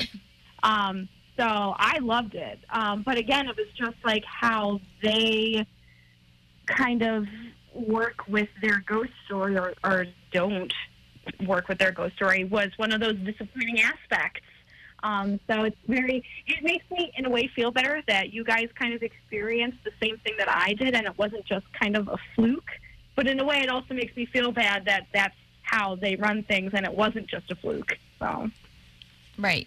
We we were um, we were there at a time too when there was a lot of paranormal people. That we were there at a time of a convention or you know a gathering, paranormal gathering.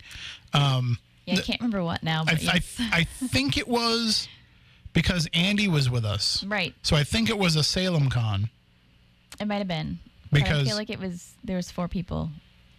Yeah, we had four. There was four people eating Right. with us. Yeah. Who else was? With I us? don't know. That's why. I'm like I don't. I I, feel don't know. I feel terrible. It's fine. It was a long time ago. Yeah, I, I'd have to think of like who would actually have gone out to eat with us at something like I that. I know we walked there. Yeah. And it had to have been people that we like, Well, or else yeah. we, we wouldn't have gone out to eat with them. So I don't, I'll have to think about this. that limits the I- list very I much. People that I like. Now I don't want to put it out there. Um, but I mean, that's that's the thing. Like, uh, you're, you're basically you know turning away Mm-hmm. clientele. Right. And, and and and I've seen it happen in a lot of these places around here. By the way, if you thought if you think seafood is good in Salem, you got to come to our neck of the woods. Oh, yes. way better. Yes. Uh, I was going to say, seafood is my favorite food on the planet. So You need to oh, come to the South. Coast. Yeah, So- we we'll take you to all the good places around here, and we've got a lot of the Portuguese influence right around here. Yes. So they take seafood and do things with it that you never thought possible. Ooh. You- oh, guys, I'm so hungry. I We're- did not have Taco Bell. We're literally sitting in the number one fishing port in the entire U.S. and top five in the world. oh my gosh. Have, have you ever heard of Mozambique? yes. Yeah, well, you'll have to come here and have some shrimp Mozambique. I prefer chicken Ooh. Mozambique. That's because you don't eat seafood. I don't eat seafood. I know. W- More for Amanda, so I was that'll gonna work out. I'll better. give you my Right? seafood. It's fine. We've we oh, I appreciate that. I forgot where I was. I think I was in Hawaii, and um, part of the meal, like at this hibachi place, is you get like these five or more like jumbo shrimp. And my boyfriend is allergic to shrimp, so I couldn't share with him. So everybody was like wanting to be my best friend at that point. Like, please just give me your shrimp. And I'm like, I don't ever really have anybody to share my shrimp with. I love, love, love cr- like clam chowder. And right up the street from where we're at right now has the best clam chowder on the South Coast. And was I- that Mike's? yeah, of course, see, you knew. So I love the taste of it, but I hate the clams. So everybody that I'm with wants to come with me, so that way I pick the clams out and put it in their bowl instead. Yeah. Yeah, I definitely want to go with you. Okay, and and the best lobster bisque around is at Lindsey's. So I've heard that. We'll have to take you when I so years ago, Amanda, I was um, I was between jobs, and so I was part of the um, the I, f- I forget what, what the actual group was that I was part of, like what the name of it was, but it was like the, the Chamber of Commerce type thing for for Wareham, and uh, and they were the, the Wareham Village Association. That was it, and so and that's my town. So they had me because I was you know out of work. They said, "Do you want to help out with our annual Christmas parade?" And I was like, "Sure, I'll help out." And that turned into me running the entire parade by myself. So I'm scrambling to try to find like cool things to put into the parade. And I reach out to Lindsey's and I say, Do you want to do anything with the parade? Thinking like, you know, do you want to just represent your business because you're part of this association? And they said, Oh, yeah, yeah. We'll go down and we'll hand out samples of lobster bisque and clam chowder to people. And I said, "What?" And so this parade, hundreds of people lie on the street, and they've got their people walking over and scooping out what was probably like a little two or three ounce bowl Yep. of of chowder or lobster bisque to everybody along the way. And I was just amazed by the fact that they were they were giving all that away, and and and uh, and of course, then I had to go make sure everybody threw those into the trash because Right. again, I was the only person doing anything. So That's funny. but yeah, uh, but there's there's certainly um, uh, uh, you know many places around here that combine you know history, haunts, and food. One of them is literally a stone's throw from the uh, Conjuring House. Uh, the I was gonna say, when are we mentioning this place? Yes, uh, Tavern on Main. Tavern on the Main. That is one of the most quintessential New England restaurants that you'll ever have. Yep. So good, so cheap, and so haunted. I literally just wrote it down. I'm desperately like compiling a spooky bucket list. So once I'm able to leave my house again, I just have like I have dozens of places that I'm writing down right now. So tavern on the main. you Done. definitely need to hit. I don't know if it's haunted or not, but Mike's Restaurant in Fairhaven. Well, what we'll do is we'll have her come here. We'll go to like Lizzie's Yeah. or some place or Fearing you go. Tavern or something, and we'll we'll eat at Mike's. Uh, and then, although if you're going to come to Fearing Tavern, we can swing by and have some Lindsey's lobster bisque first, uh, and then Just come hungry. Yeah, and then we'll we'll try to get over. Like we'll go to the Conjuring House, and you Yep. can go to Tavern on Main. You want to go there on a Sunday because that's when they have their you know New England like three course meal deal for like 15 Mm-hmm. bucks. And Oh man. uh, I'm not kidding you, Amanda. They make the best homemade popovers that you've ever had. And you, when you go into this restaurant, it's an old creaky wooden building. It used to be like uh, it was what the State House for for Rhode Island. That's where they did all the state business in the early days I think so. and it's just this old creaky wooden dining room. And when you go in there, they have like uh, I think they have like a pot bellied stove, you know, like one of those old fashioned stoves. And when you go over there, that's where they have a tureen of soup, and they have just baskets of these fresh homemade warm popovers, and then a variety of like butters and and kind of like um what's what's that stuff that you get in the Indian food. Um, that you dip the Indian food into. I'm I have blanking no on the name not curry. Uh, the stuff that you like put on like the bread and stuff, and you know, know it's like, like, oils and it's like a things jelly? that. Yeah. I can't think of the name of it. Uh, oh gosh, was it chutney? Chutney, yeah, they have a variety of like different chutneys and butters that you can put onto your popover, and it's all like I come back with a plate with like a big popover on it, and like all the little butters and chutneys to Mm-hmm. and like all put their on it. T-shirts say, you know, a slogan about it being haunted. Yes, it, it's so good.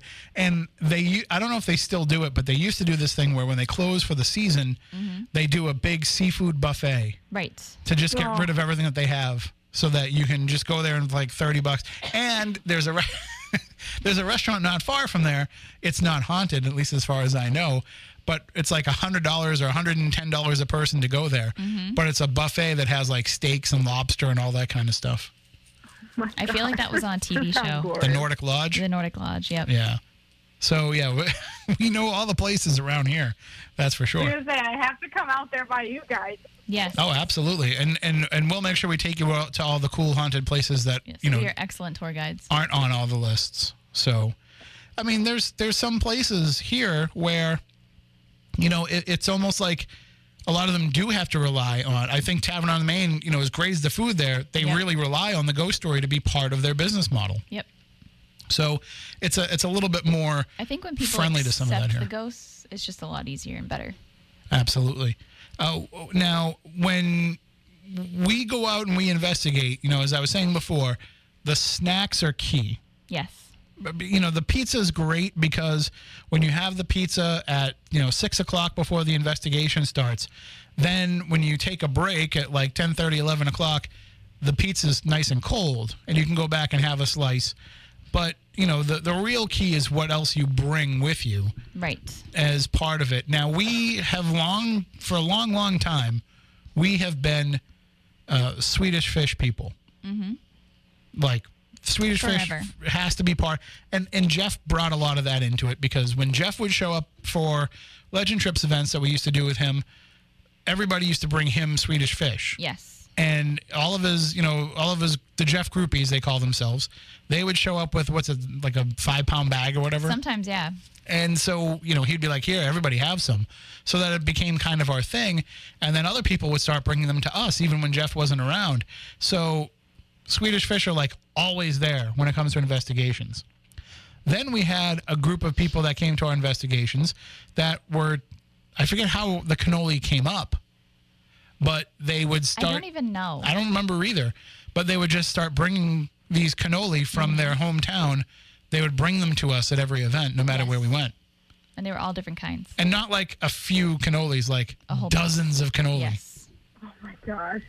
and and so that became part of it. Then then they actually started a paranormal team that they called Team Cannoli. Yes. Uh, so like it it's it's become that's become a thing. But now we, Stephanie and I have a problem, uh, and and I feel like we can admit this to you, Amanda. Uh, we we have a, a very serious addiction problem to this candy that a friend of Stephanie, well, a friend of ours, introduced to Stephanie, Yes. and Stephanie told me about it, and I was like, eh, it's candy, like. eh, Whatever. yeah, how good Yeah. could it be? And then when I went to go visit, they have an, an inn in Virginia. And when I went to visit back in October, uh, she gave me a little can of the candy, and now I'm addicted to it too. And it's called, uh, it's. Have you ever heard of Red Rocker candy? It's their rocking chair mix. No. It is uh, the. I, I feel like it's derogatory to say it, but it's it's crack. Yes.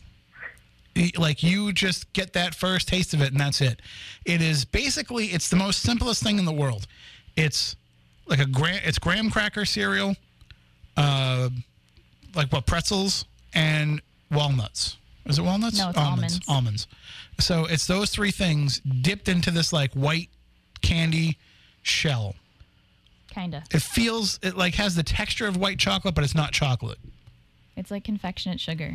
and it's just amazing It reminds me of something growing up.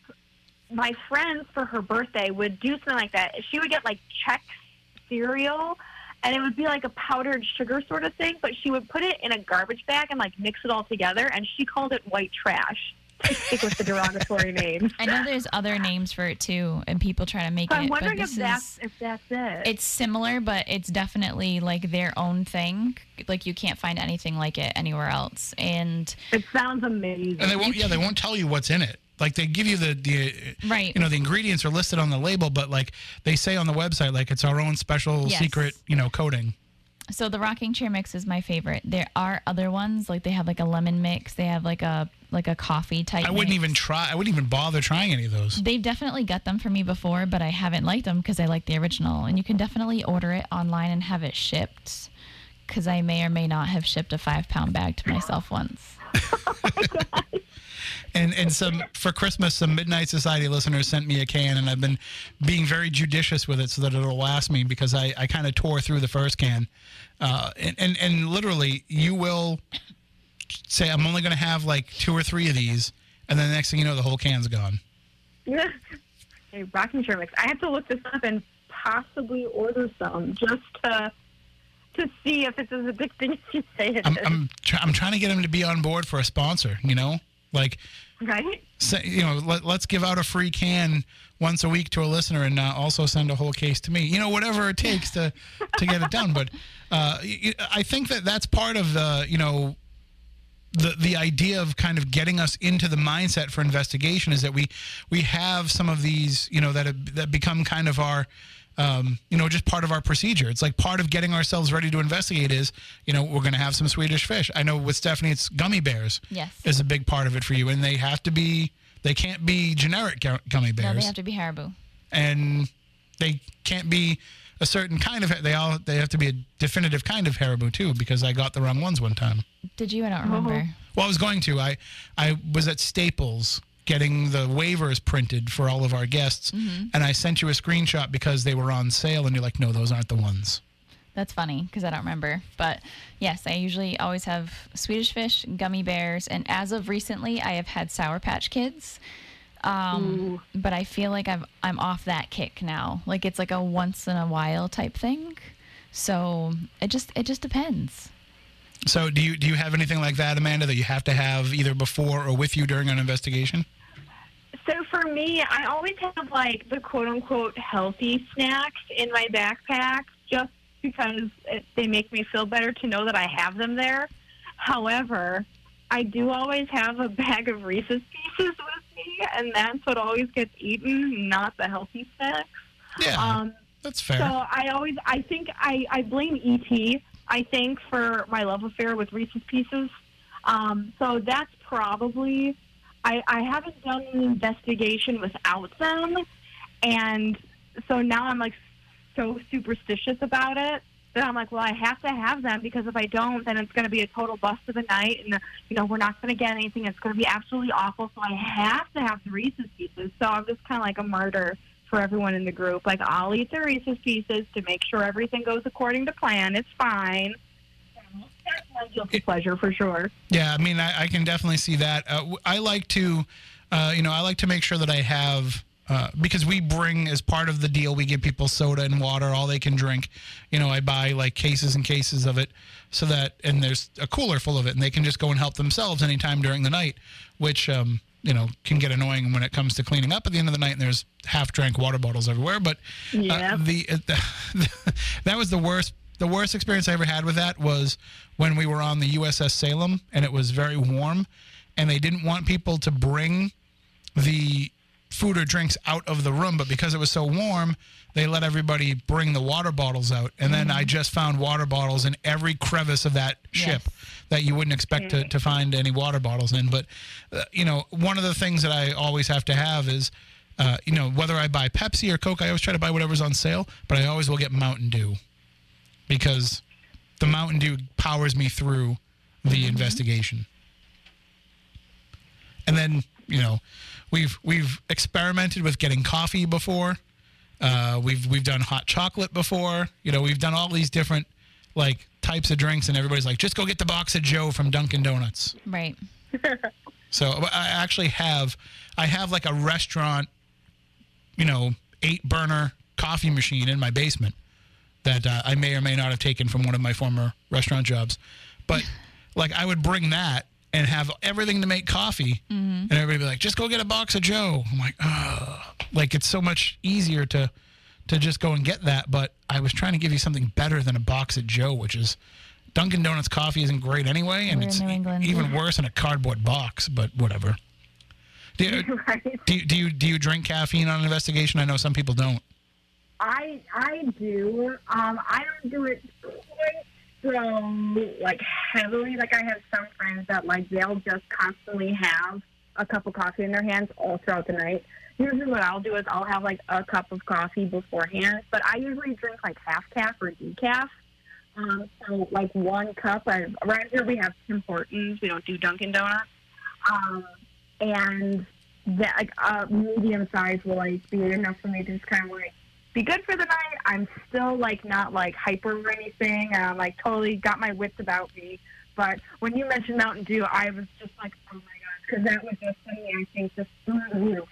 Yeah, So usually I just do water and a little bit of coffee. I, I even buy. I'll even buy the original, you know, uh, the throwback with the real cane sugar instead of the high fructose corn syrup. But yeah, I mean, I, I'll only drink like two of them, but that will, you know, keep me going through the night. Uh, because you know, even though the event ends at like 1 a.m., I'm still cleaning up and doing everything Oh, else and driving home. I think the the the funniest night was we did the Mark Twain House, which is in Hartford, Connecticut and it's like a two hour drive from where we live, two and a half hour drive. And myself and Matt Costa were driving in my beat up old Subaru, and we, like, I downed in the parking lot of the Mark Twain house. I downed two Mountain Dews because I was like, if we're driving at two thirty in the morning, and I've got to drive two and a half hours, like, I'm just gonna chug these two Mountain Dews. And I think we might have gotten maybe 25, 30 minutes out of Hartford, and we were both we were both asleep, and I was driving. Oh my gosh. Good thing I missed we that have one. a recollection of me almost hitting somebody at one point because they jumped out in front of the car, Jesus. but then we don't remember anything else about the whole rest of that ride. So Oh my gosh. Mountain Dew did not help that night. Well, when it's a long drive like that, no, and you're exhausted. Like, do you remember the drive all the way out to Winchendon? Mm-hmm. And that's like a three hour drive. And I remember something happened, and you were like, Well, I'm just going to go home with you because I don't have another ride. And that way, at least you're not by yourself. And I was like, Thank the Lord, because there's no amount of caffeine in the world that's going to keep me awake that long. Right. Not that my stories are going to either. But they did, thank God. So, we survived. But now I go to that, I make that trip, and it feels like nothing. right. But like I can go out to you know the the Berkshires in, in Western Mass. Oh, God. It's like a four hour ride, but I've so done bad. it so much. I'm like, oh, this is great. This is nothing. That was the worst drive ever for me. Well, the when we were stuck in the traffic, that was really bad. But the you know for the most part, it's not terrible. I got stuck on the Mohawk Trail. That's just terrible. It's terrible. And I didn't know that it involved mountains and a hairpin turn. And I was literally like sweating in places that I didn't think was possible by the time I got there. I was like, I need I need something. I need something to calm down. I need to not have to like jump into doing readings right now and do an investigation. I was shaking so bad. It was so crazy. So, and we had no cell phone service for like an hour. Oh, I usually don't get any out there at all. It was a wild drive. Like my provider just isn't out there at all. The I also think part of the kind of the investigator mindset is like you know you were mentioning people that'll have a coffee in their hand all the time. It's like a natural thing for them to just go and buy like three or four monsters and mm-hmm. drink those throughout the course of the investigation. At least Stephanie used to bring the the the It Works ones that she has that are the you know healthier version of it. But for the most part, like people are just chugging energy drinks the whole night. right. Or now I have coffee. So Yeah, you can do that too. 250 milligrams of natural caffeine. So I don't know if you're an energy drink person at all, Amanda. No, I just the thought of it like made my tongue go like "Nyah, nyah, nyah." like there's just ugh, yeah, I can't. I They're can't weird. Do energy drinks. It, it, I remember when I did an event with, uh, I don't know if you remember Kristyn Gartland when she was on Taps uh, on Ghost Hunters, but Yeah. uh, she was she was running an event in Fall River, and, and you know we've been friends with her since you know way back, and so myself and Moniz went over there to do the event with her. And she sent us out to Dunkin' Donuts to pick up, you know, boxes of Joe. And we brought the coffee over. And there was maybe about 25, 30 people at this event and she had us we must have gone three times that night to go pick up boxes of coffee like you know buying four or five boxes each time we went but people just kept sucking it down. She'd be like here here's another 30 bucks. Go get more coffee. Here go get more coffee. And thankfully they were open 24 hours uh, and the, you know we were able to, to continuous uh, keep a continuous stream of coffee going but i couldn't believe and these aren't paranormal investigators. These are just people that were Ghost Hunters fans that bought tickets. I couldn't believe like that people could drink that much coffee in the middle of the night. That's, that's, just gonna like screw you up for the next like week. Yeah, I mean, uh, my mom can't leave the house without stopping and getting a coffee. So, like, I've seen it happen. I've seen you know people that that live on it and drink it, and you know it, it eventually, I guess, doesn't affect you like that. But still, I can't imagine what it's like to, you know, go home and lay in bed and be. You know, kind of shaking and jittery, trying to fall asleep, and then and then they're like, "Uh, I think something followed me home because uh, I couldn't fall asleep, and uh, uh just everything was no, duh. yeah, everything was kind of making me jumpy. bed and, was shaking. Yeah, like, yeah, you brought something home, all right. Yeah, you brought Yeah, home. You brought Yeah, home. Uh, yeah. So, uh, you know, in, in just the final few moments that we have here, I, I want to make sure that we give you enough time to let everybody know that, you know, not only do you write about this stuff on spookeats.com, but you've put out some books too as well. Yeah, so um, I have five books out right now, um, three for adults and two for kids. Um, so the first book is The Haunted Atlas of Western New York. That's my very first book. It's probably my bestseller. Um, we actually just sold our 1,000th book of it, or copy of it. Um, so I was excited about that. I was like, well, if I find 100 people who wants to read it, that'll be great. So I'm very happy with that. Um, but that's basically a, a spooky travel guide to um, Western New York haunted locations. Um, then, while I've been in quarantine, um, I wrote a bunch of books. Um, so the first is the first book in the Spirit Guide series. Um, that's America's Haunted Breweries, Distilleries, and Wineries. Um, so while I was pregnant, I thought it would be a good idea to write about alcohol because I was going through withdrawal, I guess. I don't know. Um, that's a lot of fun. That's um, all throughout the country. So that's just not um, Western New York locations. Um, there's places all around um, the United States. And I'm currently working on the second book um, in the Spirit Guide series. Um, so, and that'll be haunted uh, bars. Um, and then I also wrote the Ghost to Ghost Light Theater, which was a fundraiser book um, for a local haunt um, in my hometown that's very near and dear to my heart. It's definitely like my, my home away from home. Um, and then I have two kids' books out, um, which is um, Creepy Books for Creepy Kids, is what I call them. Um, so it's the Cryptid ABC book, and then Krampus's Great Big Book of Yuletide Monsters. Um, so those are the books that I have out. Um, they're all available on my website. Um, so if you go to spookeats.com slash shop, um, you can get them there. There's personalized ones available if you're interested. Um, and Yeah, I, I love writing. Um, it's always been a dream of mine to write books, and I grew up writing, you know, novels and fiction. And I finally realized that there's a niche in the paranormal with, you know, haunted hospitality. So why not start writing books and tour guides on that? And it's been it's been great. Um, so I absolutely love it.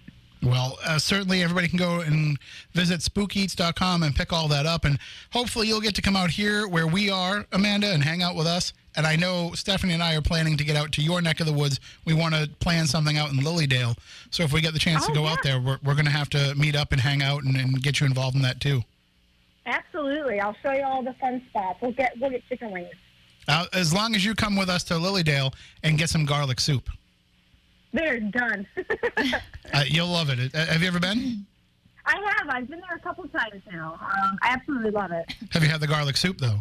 I have not. All right. This is, uh, like, what the heck is that? You won't get a cold for three years after having a bowl of this. Sign me up. That sounds. I was gonna say, sign me up right now. I just got over a sickness, so it's like, Me too. uh, All right. Well, thank you so much for joining us, Amanda. Thank you so much for having me. I'm glad I was able to come on tonight. and keep us up to date with uh, with the new project and, and when that's released, and we'll make sure that we keep promoting it ahead of uh, International Women's Day. Absolutely. Thank you so much again, you guys. Thank you. Take care. Have a great night. you too. Bye bye.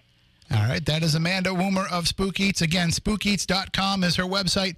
If you want to go and check it out for yourself, I highly recommend it. It's a lot of fun, and it's one of those sites where you can go and read a few articles and then go back and then read a few articles. And uh, you can also kind of plan your own road trips around it. You know, take a look at some of the places she's visited and see if you want to go for them for yourself. So, speaking of road trips, Yes, I messaged you during the show you did. that where Are we gonna go there? where I'm going next week, uh, if plans stay, you know, plans aren't solidified, but if they stay the way they're supposed to stay, I'm I'm heading to New York, and I will be an hour away from Amityville. You went there. And I'm thinking I have to go drive. I mean, I've been planning anyway that when my car is like 100% because I need some work done, that I want to drive down there anyway just to drive by the house. And there's been so many things Amityville that have been popping up lately in my life that I think, you know, the time has come that I have to do it. The time has come. If I'm going to be an hour away, Listen, I got to just go drive by and just see it. I'm not going to stop. I'm not going to, you know, get myself in trouble because you're not supposed to stop. But I, you know, just take a drive by and just see it for myself with my own eyes. this could be bad. I mean, maybe I'll stop and try to run out and take a quick selfie. This could be bad. You know what's funny? Remember a couple of years ago on April Fool's Day when I said, uh, listen, everybody, uh, it's not an April Fool's joke. I've always wanted to have the chance to investigate the Amityville house, and I've just gotten the call. I have to go, but it has to be today. Yes. And nobody believed me at first. And then I planned it out perfectly where, well, I didn't plan it out. I was just kind of making it up as I went along. But I was doing a Google Maps drive from my house to, to the Amityville house Right. and I kept like finding good spots and good sign markers to say, all right, I'm going to take a screenshot here and say that it's a photo that I took. People were so mad at you. And nobody even thought to ask me to take a selfie. Like, I don't think like selfies weren't that popular then. this is not like four years ago. I know, but they weren't as as popular. As well, I didn't now. take a lot then either, so people probably just assumed that I wouldn't. But it was it was funny because like a lot of people believed it. There were a few people that didn't, but a lot of people did. And uh, and and one of our regular listeners, Jody, just brought it up to me a couple weeks ago. Like she still remembers how I got her with that. So yeah, I mean, if I do it this time, it's it's gonna be for real. And uh, I, I don't know if I can be that close and not just do it. You're probably gonna need an exorcism when you get home. Well, I also was mapping it because it came up in my in my head as Amanda was talking about the Death Seat Burger. And that's in Nutley, New Jersey. So I'm like, well, Nutley's an hour away from. You know, it's about 39, 40 minutes from where I'm going to be. Mm-hmm. So I could like make a loop and go down to Amityville, then come back up and go through Nutley. I mean, it's not quite where I need to be, but This could get weird. to go to the to get a Death Seat Burger, it might be worth it. You don't think I should do it? I think we should, you know, err on the side of caution. Well, audience out there, uh, you know, let me know what you think. Tim, I'm sorry, uh, spooky crew at spookysouthcoast.com. Send it to that address so Stephanie can see your answers too and let us know what you think. But we won't be here next week. Uh, I may be in Amityville at this time next week. Who knows? You never know. Uh, but uh, we'll be back the week after that, and I'll, I'll let you know if I end up going there. Or you can follow me on social media because I'm sure I'll post about it if I go. But until two weeks from now, everybody out there, have a great night and stay spooktacular.